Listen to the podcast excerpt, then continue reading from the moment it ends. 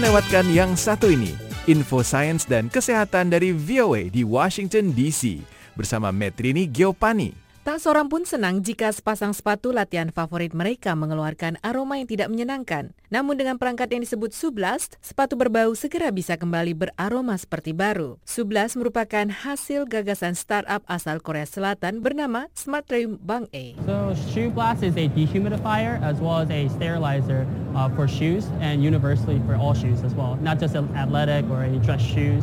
Um, it's sterilizes using UV light um, and disinfects 99.9% of all germs using uh, infrared light as well as um, UV light. Saat dimasukkan ke setiap sepatu, alat itu dapat mendeteksi jumlah uap air. Dengan menggunakan dua kipas yang panas disertai sinar inframerah dan cahaya ultraviolet, sublas itu kemudian mengeringkan dan membunuh hampir semua bakteri yang ada dalam sepatu. Yongkang, manajer marketing startup itu menjelaskan, alat tersebut berfungsi sebagai dehumidifier atau penghalang kelembapan sekaligus mensterilkan sepatu. And then dehumidifies by using this heat conduction fan that reaches up to optimal 50 degrees Celsius as well. Dehumidifikasi dilakukan dengan kipas konduksi panas hingga suhu optimal 50 derajat Celcius.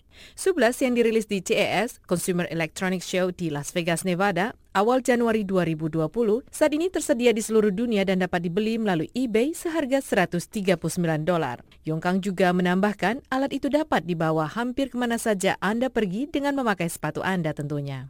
So once you come home, you can just put your shoes right aside and you can just pop in these.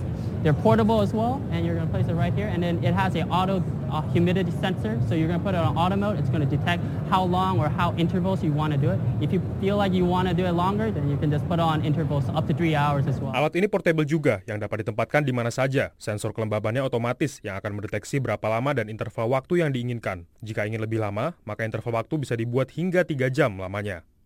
Consumer Electronics Show yang dibuka pada 5 Januari 2020 merupakan pameran elektronik akbar tahunan di mana tahun ini dihadiri oleh lebih dari 170 ribu orang yang berlangsung di sejumlah hotel dan pusat konvensi di Las Vegas. Metrini Giapani, Voice of America, Washington DC.